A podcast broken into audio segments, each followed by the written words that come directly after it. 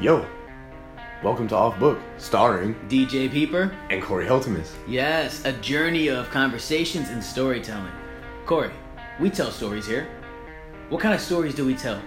We tell whatever we want to tell.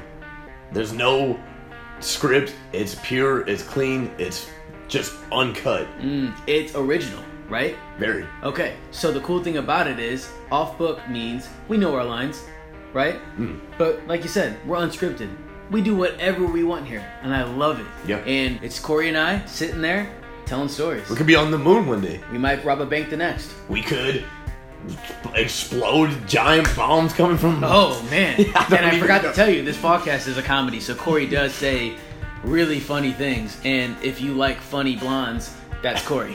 yes. and if you like people that, short, short mixed Yeah. people. Yeah. that's me.